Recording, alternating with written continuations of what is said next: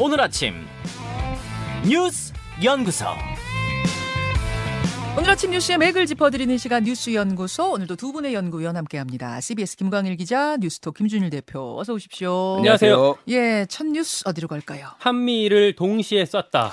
북한이 어제 미사일을 또 쐈는데 이번에는 단거리가 아니고 중거리였어요. 네, 최근 열흘 동안 다섯 차례를 쐈습니다. 그 이틀에 한 번꼴로 미사일을 발사하고 있는데 어제는 오전 7시 23분, 그러니까 거의 이 시간쯤에 발사를 했어요. 예. 북한 자강도 쪽에서 일본 아오모리현 상공을 통과해서 일본 동쪽 멀리 가서 태평양 쪽으로 떨어졌습니다. 음, 그래서 지금 제일 초비상은 일본이었어요. TV 정규 방송이 중단이 됐고 도쿄에서는 그 신문 호외라고 있죠. 네. 이렇게, 이렇게 뿌리고 뿌리고 하는 거 신문 호외가 도쿄에서 배포가 됐고 아오모리현이랑 소- 그 홋카이도 주민들한테는 피난 지시가 내려졌습니다. 음, 건물 안에 있거나 아니면 지하로 대피하라라는 안내 방송이 나왔었고요.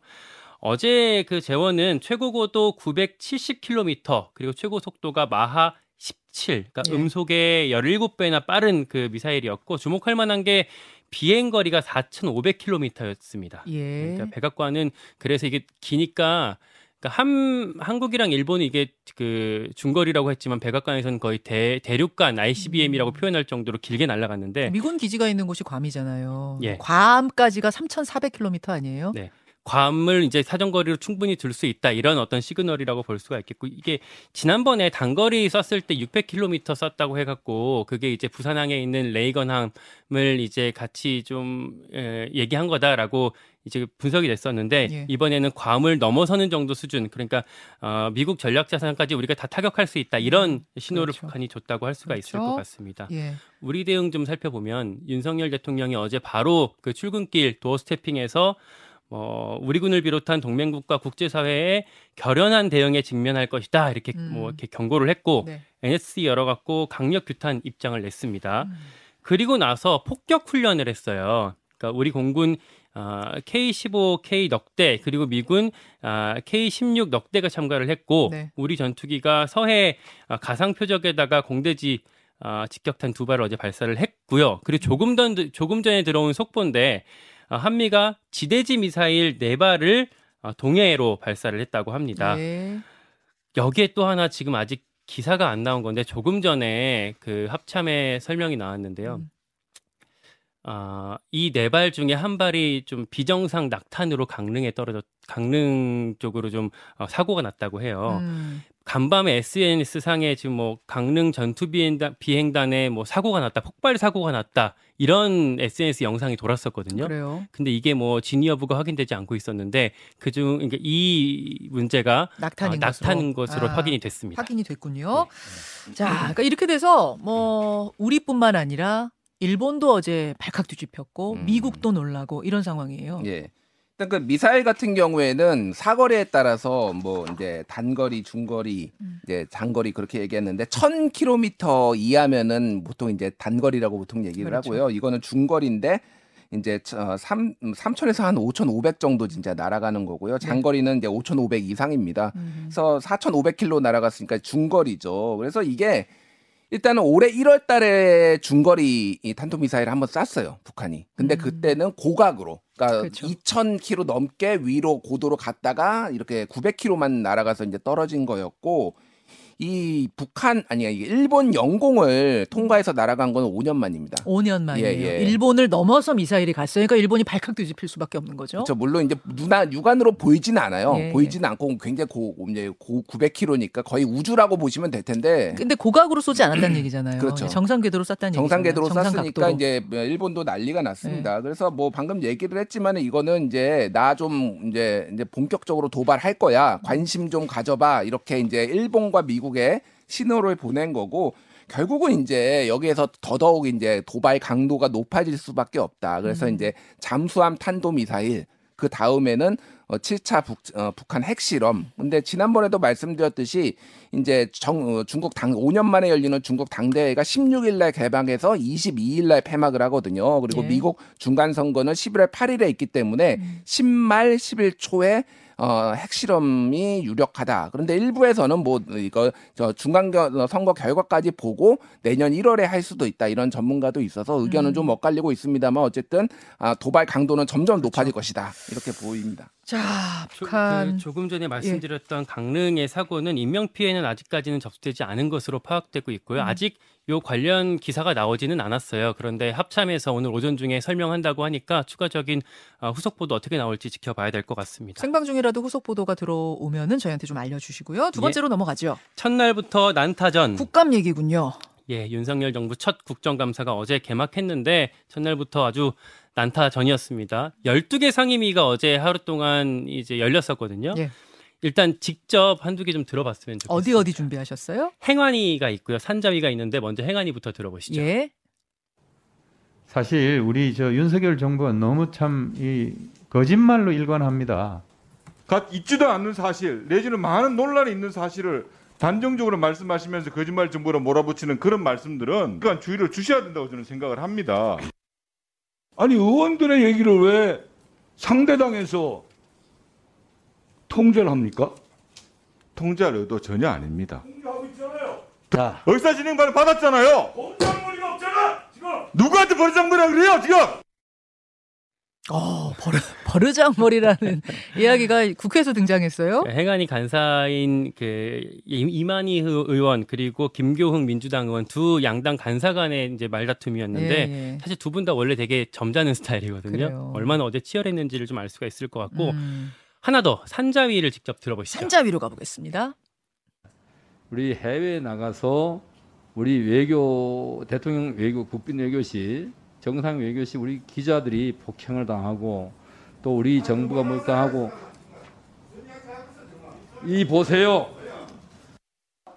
이 사람이라니? 마무리 김한정 의원님. 어디 함부로 막말을 하고 있어?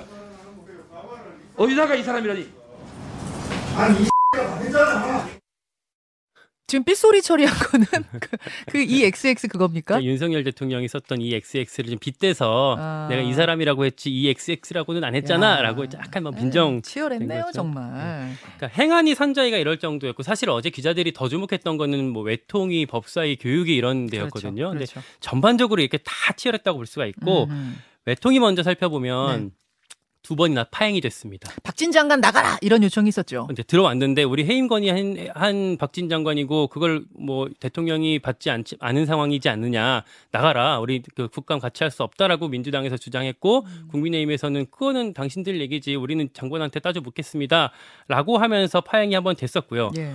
오후에는 그 윤석열 대통령 비서관 논란이 있었던 영상을 직접 틀어보자라고 민주당에서 했어요. 음. 청력 테스트 해보자 라고 했는데 국민의힘에서 그 영상 트는 걸 거부하면서 또 지지고 볶고 싸우다가 한 차례 또 파행이 있었습니다. 결국은 음성만 트는 걸로 그렇게 합의가 됐다면서요. 네, 근데 음성이 또 중간에 안 나와서 또 한 번 논란이 있었고 아. 오후 4시에야 이렇게 시작을 할 수가 있었습니다. 예, 예. 법사위에서는 예상했다시피 감사원에서 이제 문재인 전 대통령 서면 조사하는 걸로 다툼이 좀 있었고요. 음. 교육위원회에서는 김건희 여사의 논문 표절 문제 증인 채택을 민주당이 어 단독으로 했었는데 국민 그 저기 국민의힘에서 여기에 대해서 계속 이제 항의를 했고요. 민주당에서는 어 이렇게 신청한 증인들이 나오지 않는 문제를 계속 따져 물었습니다. 음. 그리고 한 가지 또 어제 좀 눈에 띄는 장면이 있었는데 국민의힘 정운천 의원이었어요. 네. 산자위에서 또 이런 문제가 나왔습니다. 그 스마트폰 보, 이제 보다가 그 스마트폰 화면이 그 뒤에 있는 사진 기자들한테 포착이 된 건데 그 안에 골프 약속을 잡고 있는 문자가 나왔어요. 사진 준비 안 됐어요, 지금? 사진 없어요? 네, 어. 사진 없네요. 예. 사진을 보면 더 기가 막혀요. 네. 그러니까 저는 아니 골프 약속 골프 치지 마시라는 거 아니에요. 뭐 의원들이 골프 치는 거 자유죠. 문제는 보고를 한참 하고 있는데 음. 핸드폰을 열어서 골프 약속 잡다가 뭐 몇 시부터입니다. 어디서 아침 하시고 시작하시죠. 이렇게 하다가 딱 걸린 거예요. 그러니까 산업부 이창양 장관이 업무 보고하고 있는 중이었는데 그때 핸드폰 꺼내서 딴짓 하고 있었던 거죠. 예.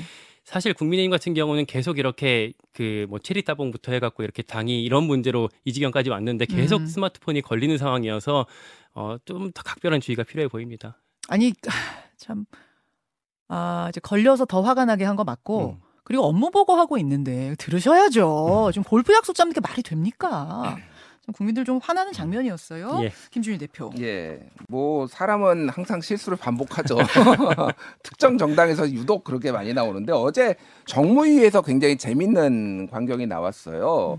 이 김종민 의원, 민주당의 김종민 의원이 문건을 하나 이제 예, 들고서 어, 국무조정실장 박문규 국무조정실장한테 이제 물었는데 이게 뭐냐면은 이 각 부처가 이 대응 기조 이거를 국무조정실에서 38쪽짜리를 만들어 가지고 배포를 한 거예요. 예를 들면은 뭐 김건희 여사 논문 여- 이렇게 적혀 있었습니다. 연구윤리 검증 주체인 대학이 스스로 자정 자정 능력을 강화하여 연구윤리를 확립하는 것이 바람직함.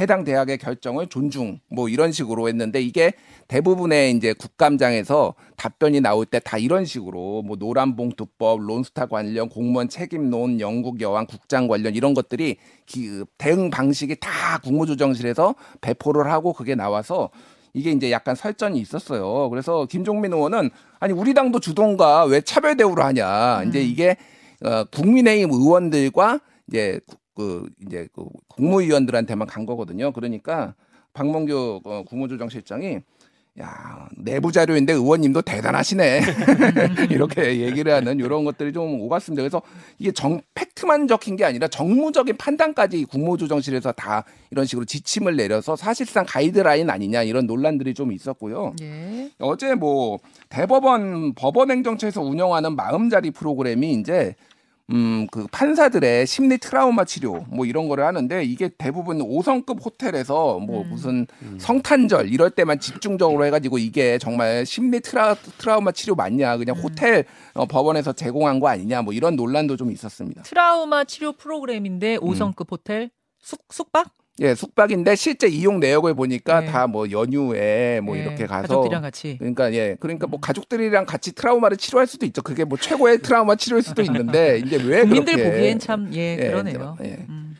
오늘 국감이 이제 다섯 개 상임위가 있는데 뭐 그 중에서 행안위가 가장 주목이 됩니다. 음. 중앙선관위 피감을 하게 될 거고 선거법 그 공직선거법 위반으로 뭐 기소했던 사례들이 있잖아요. 이재명 대표부터 해갖고 그런 것들이 여야 공방으로 계속 다뤄질 것 같습니다. 그래요. 국감은 우리가 관심 가지고 지켜봐야 됩니다. 국민들이 하나 하나 놓치지 말고 여러분 어, 눈을 크게 뜨고 어디가 어떻게 돌아가고 있는지 봐주십시오. 그 다음으로 갑니다. 만화 윤석열 차 논란. 그러니까 윤석열 대통령을 풍자한 만화가 공모전에서 입상을 했는데 그게 지금 논란이에요. 이게 아마 오늘 문체위 국감에서 분명히 다뤄질 겁니다. 그러니까 쉽게 말해서 고등학생이 풍자 만화를 그렸는데 그거를 부천시 소속 재단에서 상을 줬거든요. 예. 그걸 본 문체부가 후원 끊겠다 이렇게 좀 약간 겁박하고 있는 상황입니다. 요 장면이 준비가 됐군요. 화면이 레인보우와 유튜브로 보여드리고 있는데 아, 그러니까 윤석열 대통령 얼굴을 한 열차가 달리고 있고 뒤에는 뭐예요? 열차 칸에 지금 그러니까 조종석의 김건희 여사로 추정되는 인물이 있고 그 네. 뒤에 이제